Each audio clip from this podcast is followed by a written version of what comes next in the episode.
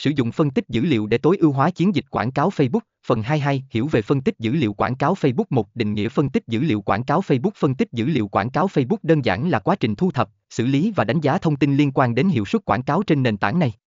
Điều này bao gồm việc thu thập dữ liệu về số lượng tương tác, lượt nhấp chuột, hiệu suất trang đích và nhiều yếu tố khác để hiểu rõ hơn về cách quảng cáo của bạn hoạt động. 2. Lợi ích của việc sử dụng phân tích dữ liệu Việc sử dụng phân tích dữ liệu trong quảng cáo Facebook có nhiều lợi ích quan trọng. Đầu tiên, nó giúp bạn hiểu rõ hơn về đối tượng mục tiêu của bạn, từ độ tuổi, giới tính, đến sở thích và thậm chí cả hành vi trực tuyến của họ. Điều này giúp bạn tối ưu hóa quảng cáo để tiếp cận đúng khách hàng mục tiêu.